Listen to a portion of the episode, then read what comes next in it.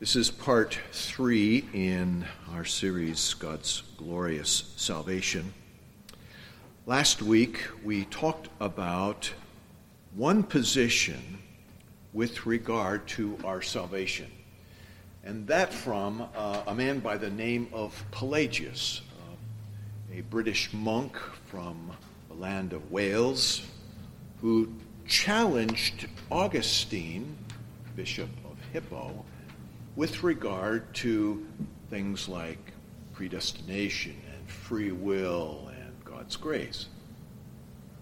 This morning, we are well. Let, let me let me uh, let me give you just a, a, a brief review of the Pelagian position, and you'll find on your notes that's the first bullet point. Uh, the Pelagian position affirms God's sovereignty. They will not deny that because it's so clearly evident in Scripture. However, they will deny that God is sovereign when it bumps up against man's will. So they will say, well, well, well God is sovereign up to right here. And when it gets to me, well, then I'm in control. Would they say it in so many words? No. But they will affirm that man is free. His will is free with regard to good and evil. Remember, uh, as we talked last week, he's like, um, like the tabula rasa, the, the, the blank slate. When man is born, he is not born with original sin, so Pelagius argued. He is born neutral. Not good, not bad. It's the choices he makes that reveal whether he's going to follow that which is good or that which is bad. So there is a denial of, of uh, human depravity. And salvation it follows, is the choice of the individual man. You choose whether you're going to be saved or not. You, you don't need God's grace. um, you don't need a supernatural work. You just need to suck it up and uh, do it. That's all it is. Well, um, by way of, of, of critique, uh, again, just summary of what we, what we were talking about last week. We are sinners by nature and by choice. We are born sinners and we sin. So, by birth, by choice, we are sinners. Um, secondly, in critique of, of uh, the Pelagian position, salvation is of God's grace alone. There must be a supernatural work of God in our hearts in order that we be saved, or we will be eternally lost. You, you, you have to be born again. It, completely apart from anything we do, anything we contribute, God is the one who saves. Salvation is of the Lord. And uh, as we l- looked in a couple of places, man is completely unable to come to God unaided. I'm looking at Romans chapter 8, verse 7 says, The mind set on the flesh is hostile toward God it does not subject itself to the law of God, for it is not even able to do so. You don't have the ability, you don't have the capacity in your natural state to come to God. You have to have supernatural help, which is, which is uh, what the Bible teaches, but that's just the opposite of what Pelagius affirmed. Hence, um, the, uh, the church in different councils pronounced Pelagianism heresy. It's wrong. It's not something that the Bible teaches. Um, one last point there before I before I go on. Uh, man's will is bound to to sin. Scripture teaches, and we are thus enemies of God. Romans five. Um, this morning we're going to continue. We we talked a little bit about. Uh, ignore that. I'm going to come back to that in a minute. Um, last week we, we talked about um, the, the debate, the conversation, uh, the dis- disputation between Augustine and Pelagius, uh, both of which were born in the same year. Um, the, um, uh, the, this morning we're going to look at another man who engaged in this conversation, and he was a contemporary. His name is John Cassian, and I uh, I, I, saw this morning that I made an error in my notes. Uh, John Cassian was born in 360, not 460, meaning that he is a contemporary of uh, Augustine and of Pelagius. All four men were born within four years of each other. All three men were born within, all, within four years of each other. And uh, they were engaged in a debate now, you need to know a little bit about John Cassian. Uh, he's, he's not uh, as well known as uh, Pelagius or Augustine, but what he thought and what he believed is more popular today than what Augustine taught or what Pelagius taught. John Cassian is uh, the author of a position that's called semi Pelagianism. Let me give you a little bit of background of this, of this man. He was a very well educated man. He was bilingual in Latin and Greek, important because he was able to talk to both sides of the church. Remember, the, the eastern side of the church was Greek speaking, the western side of the church was Latin speaking. And John Cassian, well educated man that he was, was able to communicate with both sides in a very articulate and persuasive manner. He was good at public speaking and he was good at writing. So good at writing, as a matter of fact, that Pope Leo asked him to write a number of pieces on behalf of the church because he was uh, not only articulate uh, he was well educated in the scriptures, well educated in theology, well educated in church history. He knew the church fathers very well.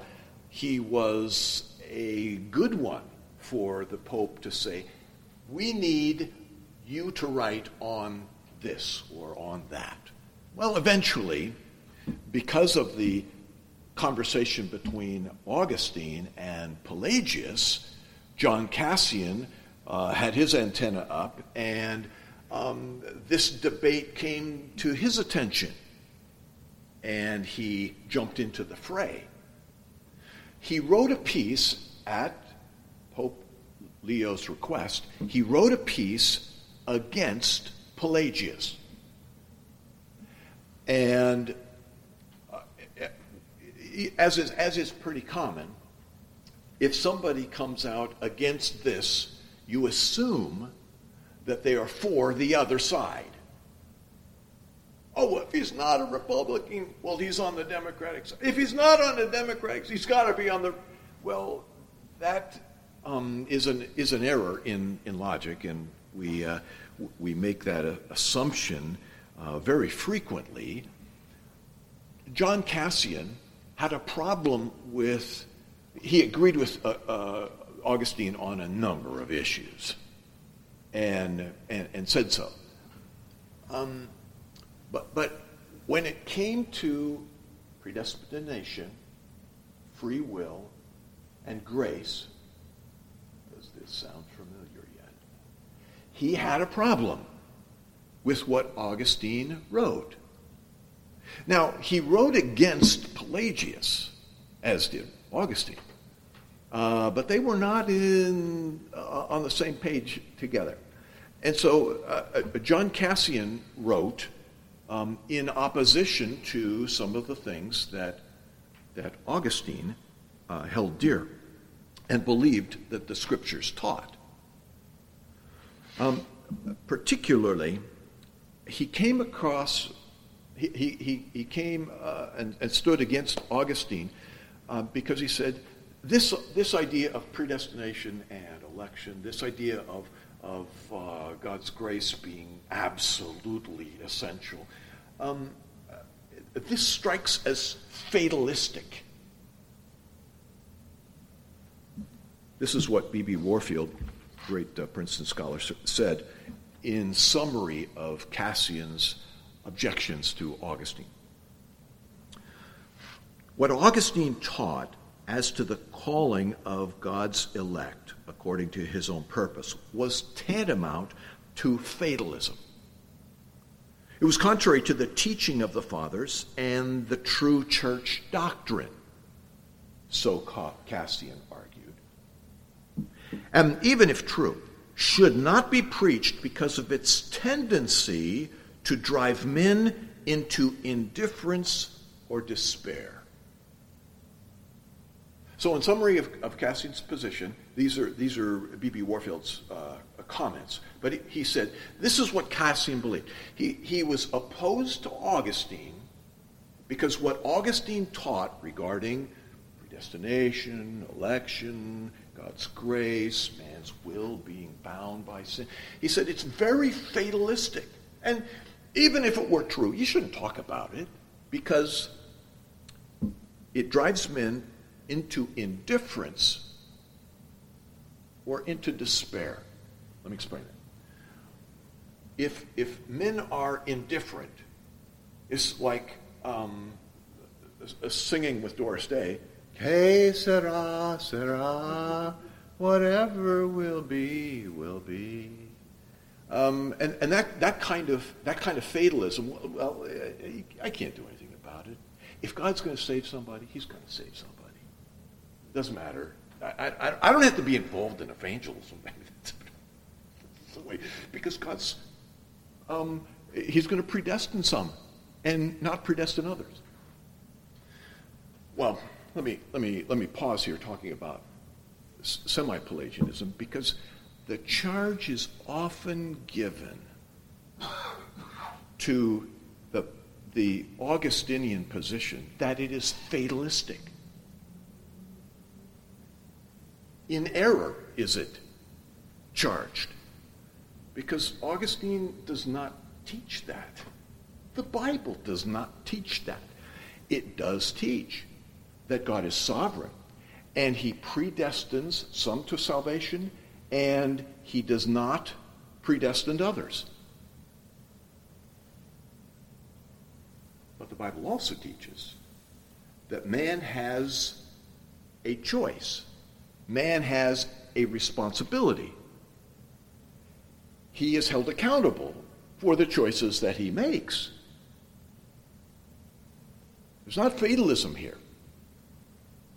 Um, if if we uh, if if uh, someone says, well, the Augustinian position, the Calvinist position, um, the biblical position is fatalistic, what, what, they're, what they're really pointing to is, is what we call in church history um, hyper Calvinism. Now, a person who holds a hyper Calvinistic position um, is fatalistic. And that's the person who says we don't need to be involved in evangelism. Matter of fact, we shouldn't be involved in evangelism because that um, misleads some people to thinking they can be saved too, where if they're not in the Lamb's Book of Life, they're not going to be saved. And we're actually doing them more harm by presenting this as a possibility to them. Now that's, that's, the, that, that's a, that's a hyper Calvinistic uh, position, which I certainly don't. Neither does the Bible. and neither did Augustine, or Calvin, or a whole bunch of other people. Um, w- what we do affirm from Scripture is that God um, calls all men without distinction. He calls all men unto faith in Christ. But we also know that there is an internal call that the elect, God's chosen, the, those predestined, will respond to.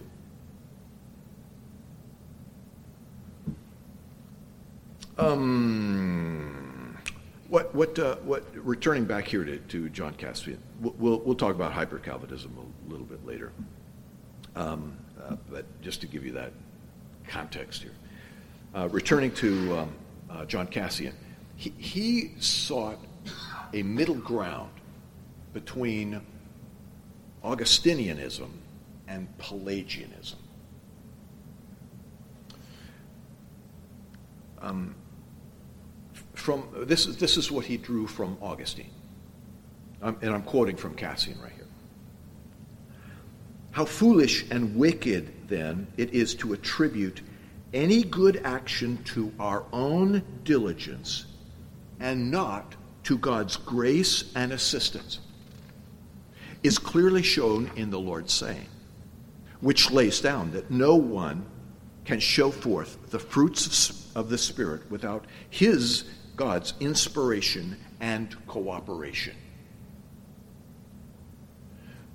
Now, what Cassian drew from Augustine in that statement was accurate up to the very last phrase, having to do with our cooperation. Now, he affirms God's grace as necessary for salvation. Pelagius said, You don't need it. So he sided with Augustine, and said we, we, we must have God's grace. Where he deviated from Augustinianism was when he says um, that we um, must show forth the fruits of the Spirit by cooperation with the Spirit. Now, that kind of uh, man plus God thinking, you'll remember from the handout that I gave you last week, fits in that realm of, sanct- uh, of salvation that we call sanctification.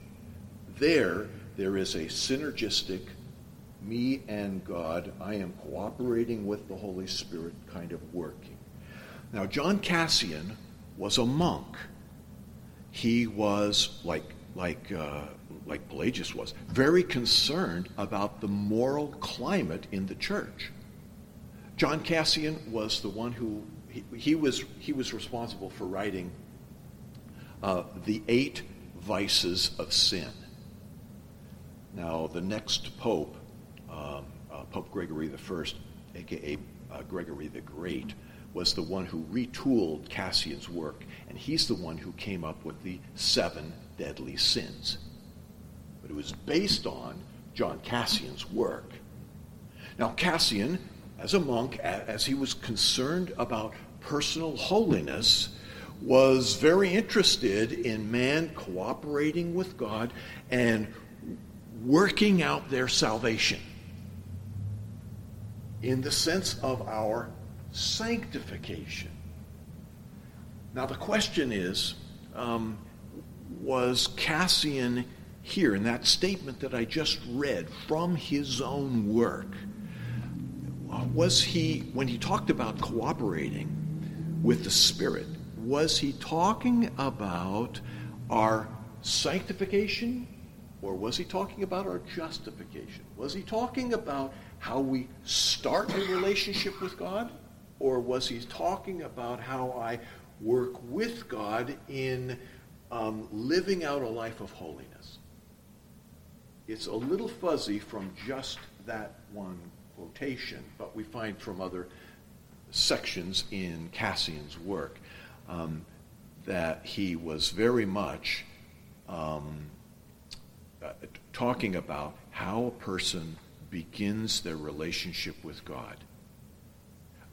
In Cassian's view, the semi Pelagian view, man is not dead in sins and trespasses.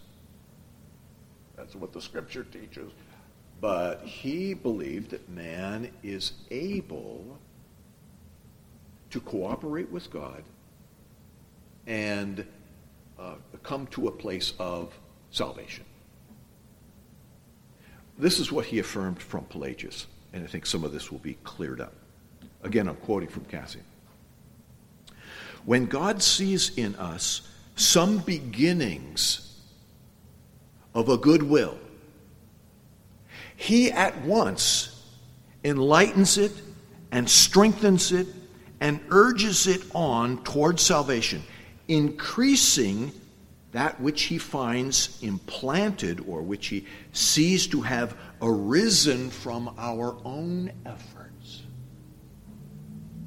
So, when God looks at man, says Cassian, and he sees this man trying, grasping, working really hard to find God, that person is rewarded by God coming, aiding him by his grace and strength to give him salvation.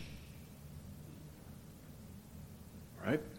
This is the um, um, what, what has come to be called in church history the semi Pelagian view. Not the semi Augustinian view, but the semi Pelagian view because it's far closer to um, uh, uh, dovetail with Pelagius than it is Augustine.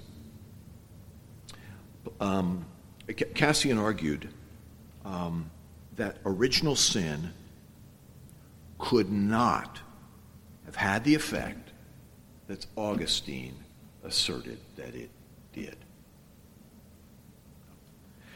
He affirmed that there was an ability, a capacity in man, though he was weakened by sin.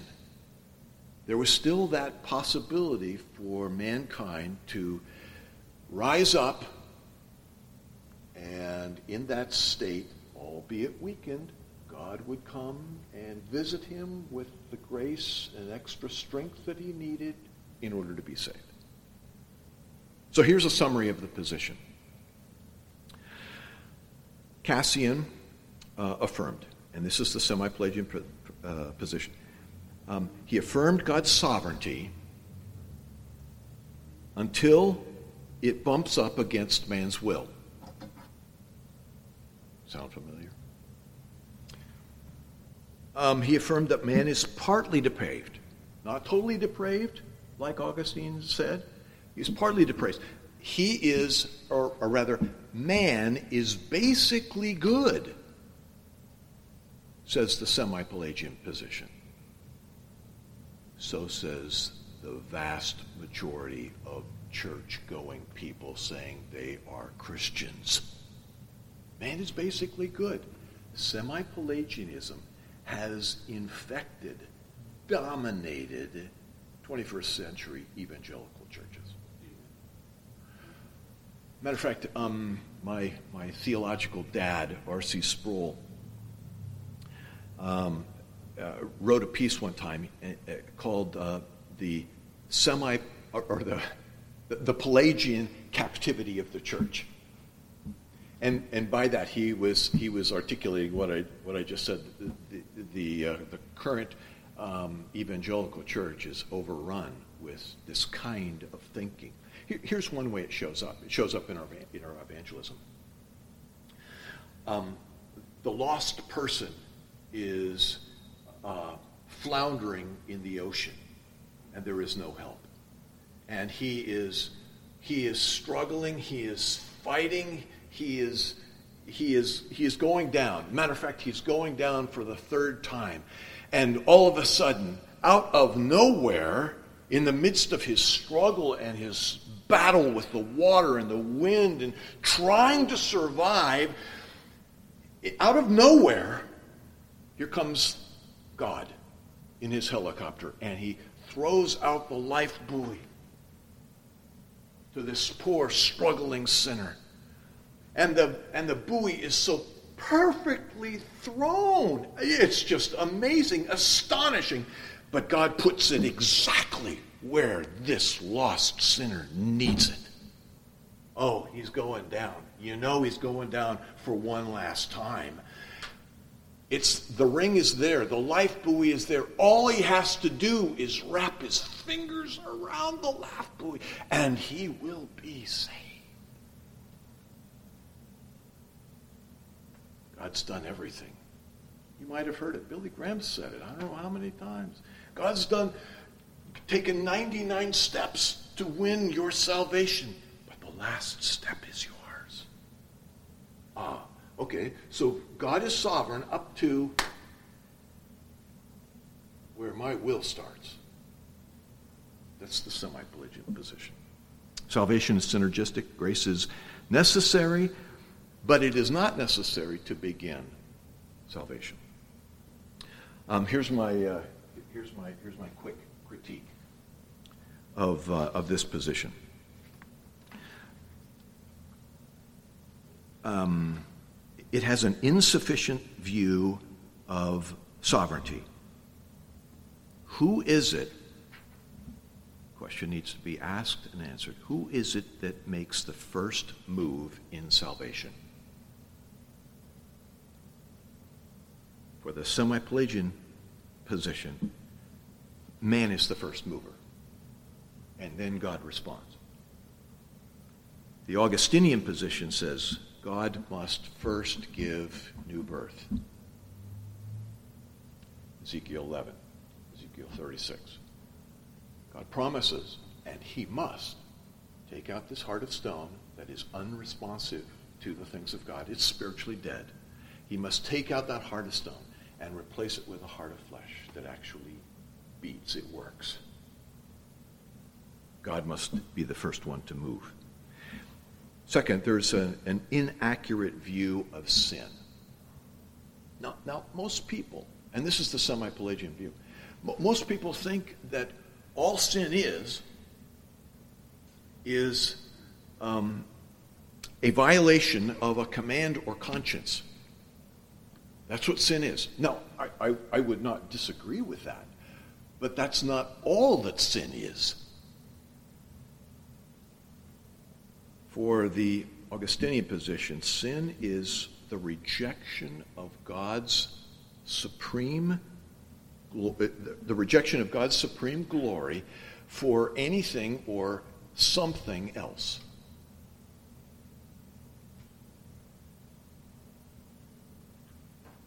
The rejection of God's supreme glory for something or anything else. Um, they have an inaccurate view of Christ. Uh, for the semi Pelagian, uh, Christ is more of an instructor, an instructor unto holiness. Or the Augustinian position, uh, Christ is first and foremost our Savior. Um, they have an inaccurate view of fallen man. For the semi Pelagian, man is self moved, he is self initiating, he is inclined, although weakly, to do what is good. He is basically good. Um, there's, a, there's, a, there's a sense of autonomy in salvation. Uh, you are able to respond. There's another illustration of from, from evangelism of the semi-Pelagian view. Um, the, the, the fallen man, the unsaved man, is sick, dying in the hospital bed. There is no hope. He is going to die. But wait, wait, there is hope. There is one drug that will cure this particular individual. So the doctor secures the drug, and the, uh, the, the, the, drug arrives at the hospital, but, but the patient is so weak, he is unable to sit up. The doctor has to sit the patient up. He is so weak, he can't even open his mouth. The doctor has to open his mouth. The, the man is so weak, he cannot even move the muscles of his lips around the teaspoon that has the medicine that he needs in order to live. He is so weak that, that, the, uh, that, the, that the doctor has to put him up in bed, open his mouth, uh, pour that, that medicine into his mouth, but, but the patient still has to swallow. Salvation is still up to the individual. That's the semi-Pelagian view. Now, Kenny, I'm going to have you pass one of these out. Will you start with that? I'll do these people here in front of us. Okay. Whoops, I'm one short, Kenny. Would, would you, would you hand me one of those, please? Sure. Thank you. What's that? Oh, please, yes.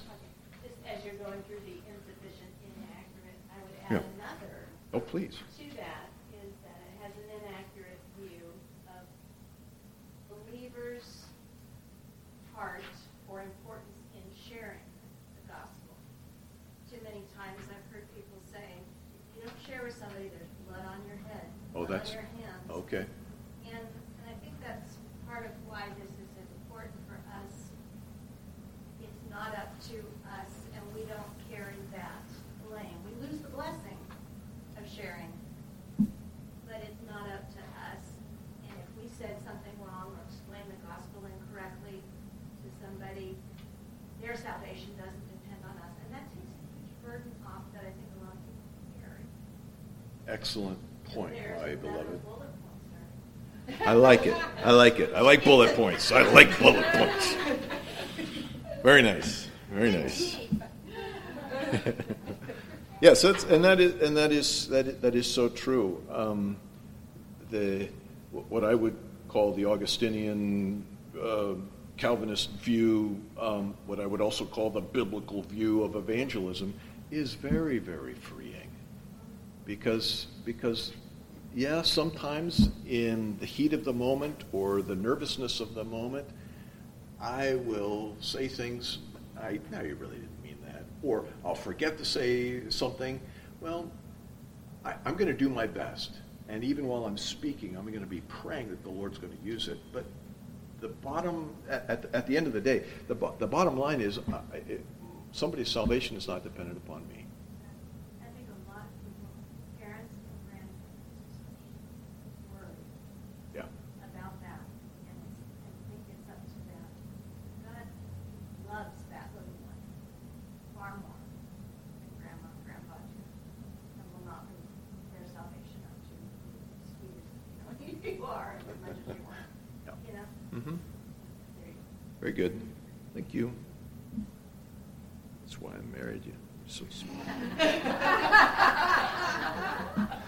All right, you will notice on your uh, chart, we're going we're to fill this in just to give you some some uh, some help to, to wrap your wrap your mind around these positions.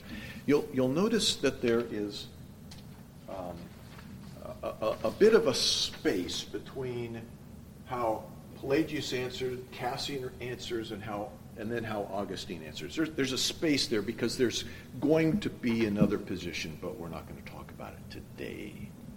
We'll talk about that later. Right now, we're just going to uh, seek to answer the question: How is a man saved from these three contemporary men as they debated um, in writing uh, on, on these topics? Pelagius says that the author of salvation is self. You don't need grace. You just need to suck it up. All right? That's not what the Bible teaches. Okay, Cassian. Uh, no, let's let's talk about Augustine. Augustine says that uh, who, who is the author of salvation from an Augustinian point of view? God. Period. Uh, Jonah chapter 2, verse 9. Salvation is of the Lord. Period. End of sight. All right. Now, Cassian, as um, uh, the, the, the founder of the semi Pelagian point of view, would argue what? How, who is the author of salvation? Join these two together. Self plus God. You need God. You need God's grace. But you're the one that takes the first step. Hey, Rob, the verse, for the Augustine, it's John what? Nine? Oh, Jonah, uh, chapter 2, verse 9. Huh? Jonah? Mm-hmm. Two nine? Mm-hmm. Yeah. um, let's see here. Where's my notes? Ah, here we go. Um, as we talked about last week, uh, this is auto soterism. Remember that?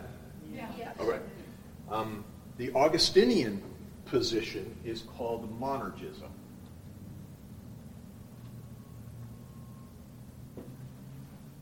Uh, mono from one, like when you go to Disneyland and you ride the monorail.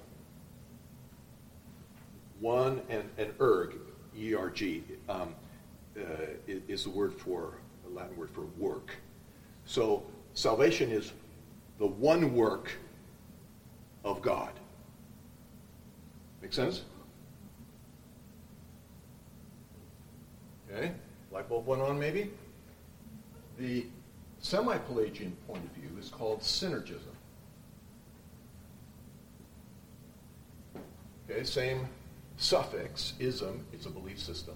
Erg, it is a work.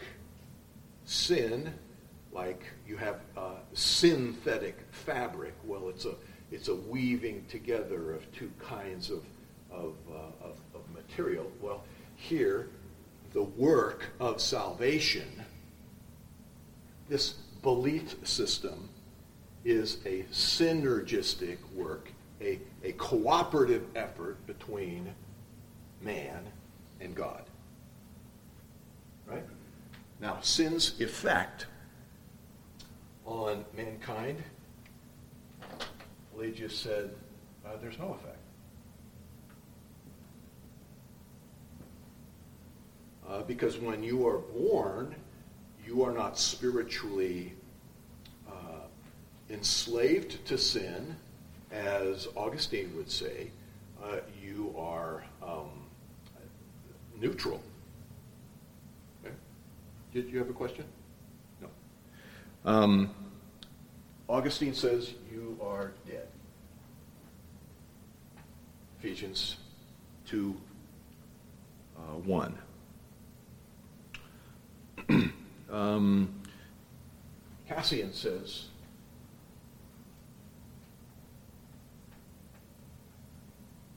that sin has weakened man.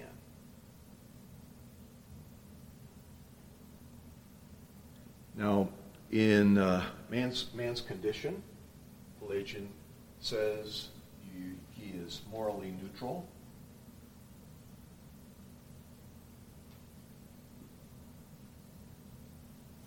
Um, uh, Augustine says he is totally depraved.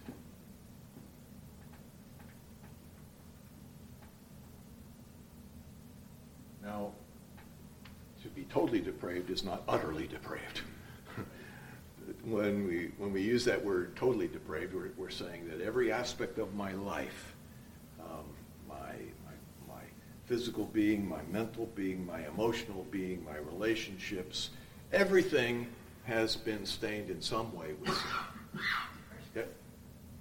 I'm sorry? Uh, for, for total depravity? Um, mm, mm, Yeah, it's just a trespass.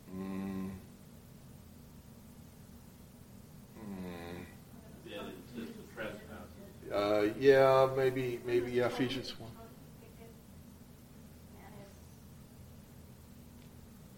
Uh.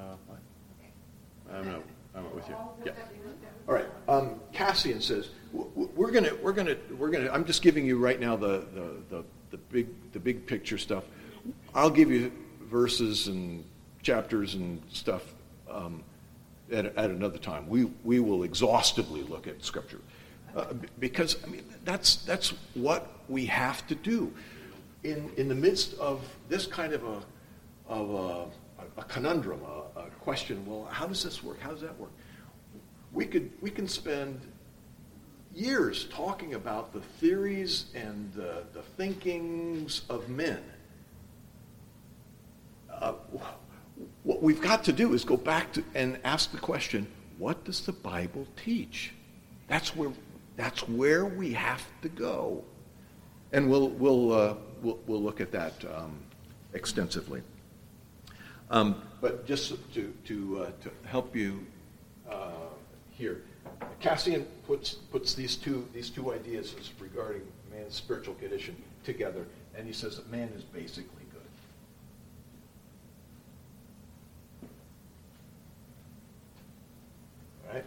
Regarding man's will, Pelagius says it is free.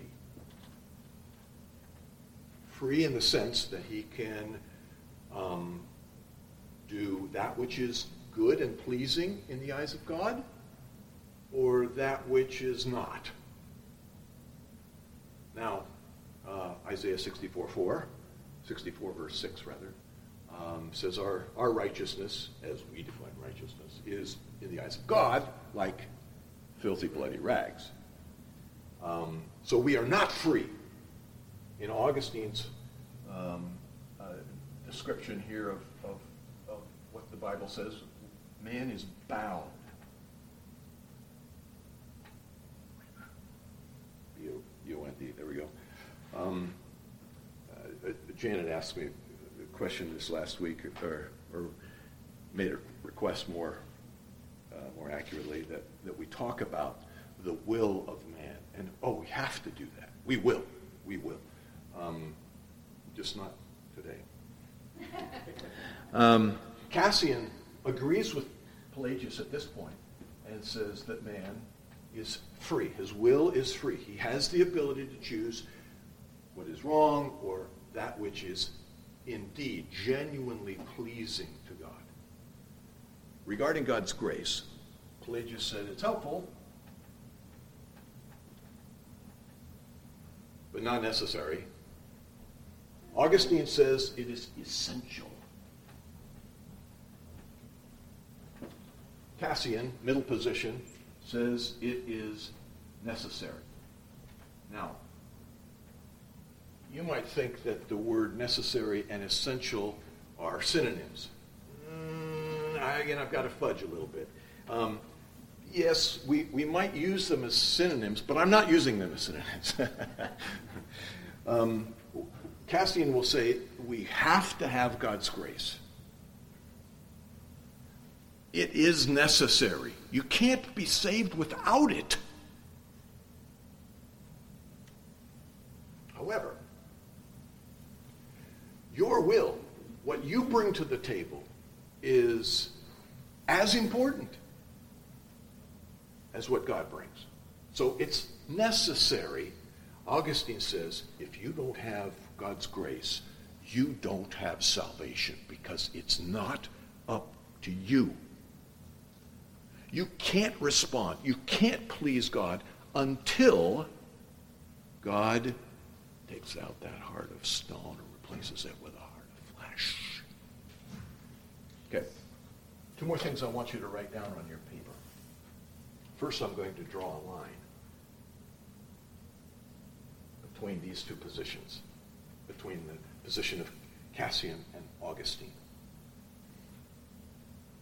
This is called orthodoxy. What's in between orthodoxy? No, the Augustinian position is oh, orthodox. Okay. let me let me tear this word word down just a little bit. Um, the word, the the, the, the, suffix there, um, doxy, comes from the Greek word dokeo, meaning to think. And you know, you're familiar with the, the prefix ortho. Here I've had three shoulder surgeries. I broke my arm at one point.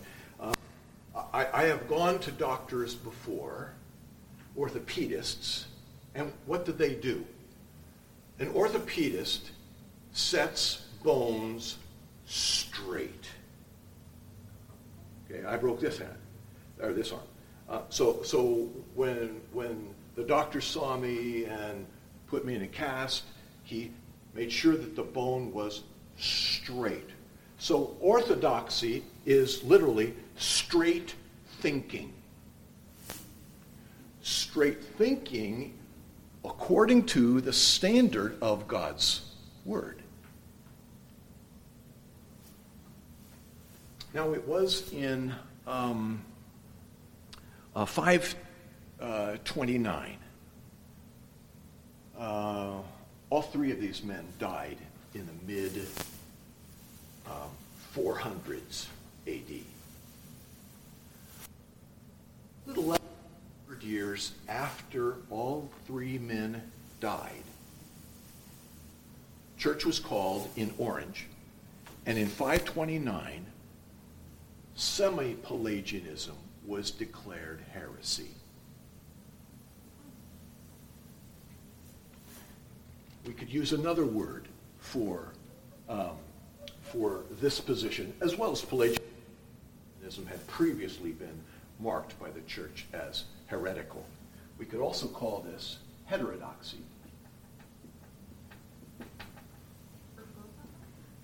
Yes.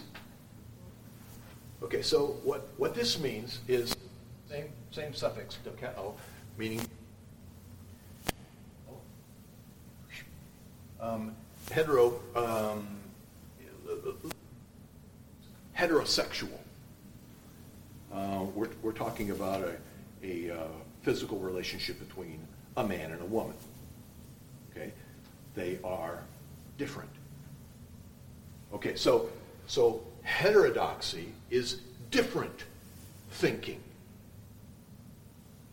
Again, from the same standard of the scriptures. So Augustinianism has, was declared by the church um, multiple times to be orthodox. This is what the Bible teaches. These other two positions have been labeled heterodoxy.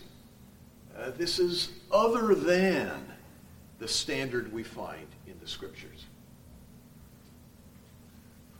Now, it's interesting. Uh, I won't take the time right now to read it to you because I'd have to do a little bit explain. So you got to take, take me at my word. Um, but in the Council of Trent, uh, 1564, the, uh, the Council of Trent was Rome's response to the Reformation. Sometimes it's called the Counter Reformation. Um, and at the Council of Trent, which took place over a, a uh, I think it was like 15 years or something like that, because there were wars that erupted and all kinds of things that caused the delegates to say, "Oops, I got to go home. I got my my my house is on fire, and and I've got mongrels invading my uh, city." Um, so it it took place over over a period of time. Um, one of the things that the Council of Trent did was it cleaned up some of the abuses in the church, the moral laxness that um, the reformers said, time out, buddy, this is not right. So they fixed those things. Um, but they went on record, and you can go and uh, look at it. Um, I, I pulled it right off of uh, their website, Catholic's website. Um, you, can, you can read it still today, and it is still in force. Um, and it is, it is still a voice of Catholic doctrine. Um, the Council of, of Trent, uh, Session 6, Canon 4, says that the uh, Roman Catholic Church has adopted officially a semi Pelagian point of view, which is interesting. Um, back in 529, they declared it to be heretical, heterodox, and yet uh, that's where the Roman Catholic Church stands today. Well, sadly, so does um, a lot of evangelical. I close with this, and then we'll get to your questions. Um, Romans chapter 9. Um, Paul asks the question what should we say then? There is no injustice with God, is there? May it never be. For he says to Moses, I will have mercy on whom I will have mercy, and I will have compassion on whom I have compassion. So then, it does not depend on the man who wills or the man who runs, but on God who has mercy. Man doesn't contribute something. For the scripture says to Pharaoh, For this very purpose I raised you up to demonstrate my power in you, and that my name might be proclaimed throughout the whole earth. So then, he has mercy on whom he desires, and he hardens whom he desires. You will not say with me then, Why does he still find fault? For who resists his will? On the contrary, who are you, O man, who answers back to God? The thing molded will not say to the molder, Why did you make me like this? Will it? Or does not the potter have a right over the clay to make from the same lump one vessel for honorable use and another for common use? Is God indeed sovereign in all things? What's at stake, my friends, here in this discussion is nothing less than the glory of God. And I would argue that any position other than the biblical position, which was well articulated by Augustine and many others through the ages, anything less than that is thievery. Thievery of God, from God. Stealing glory as though man had something to do with his salvation. All right, our time is uh, short here. Actually, I, I, I cut this, my, my talk, in, in half last night. I said, I don't think I'm going to get through all of it. Indeed. Um, so I will stop here and open it up for questions, comments clarifications.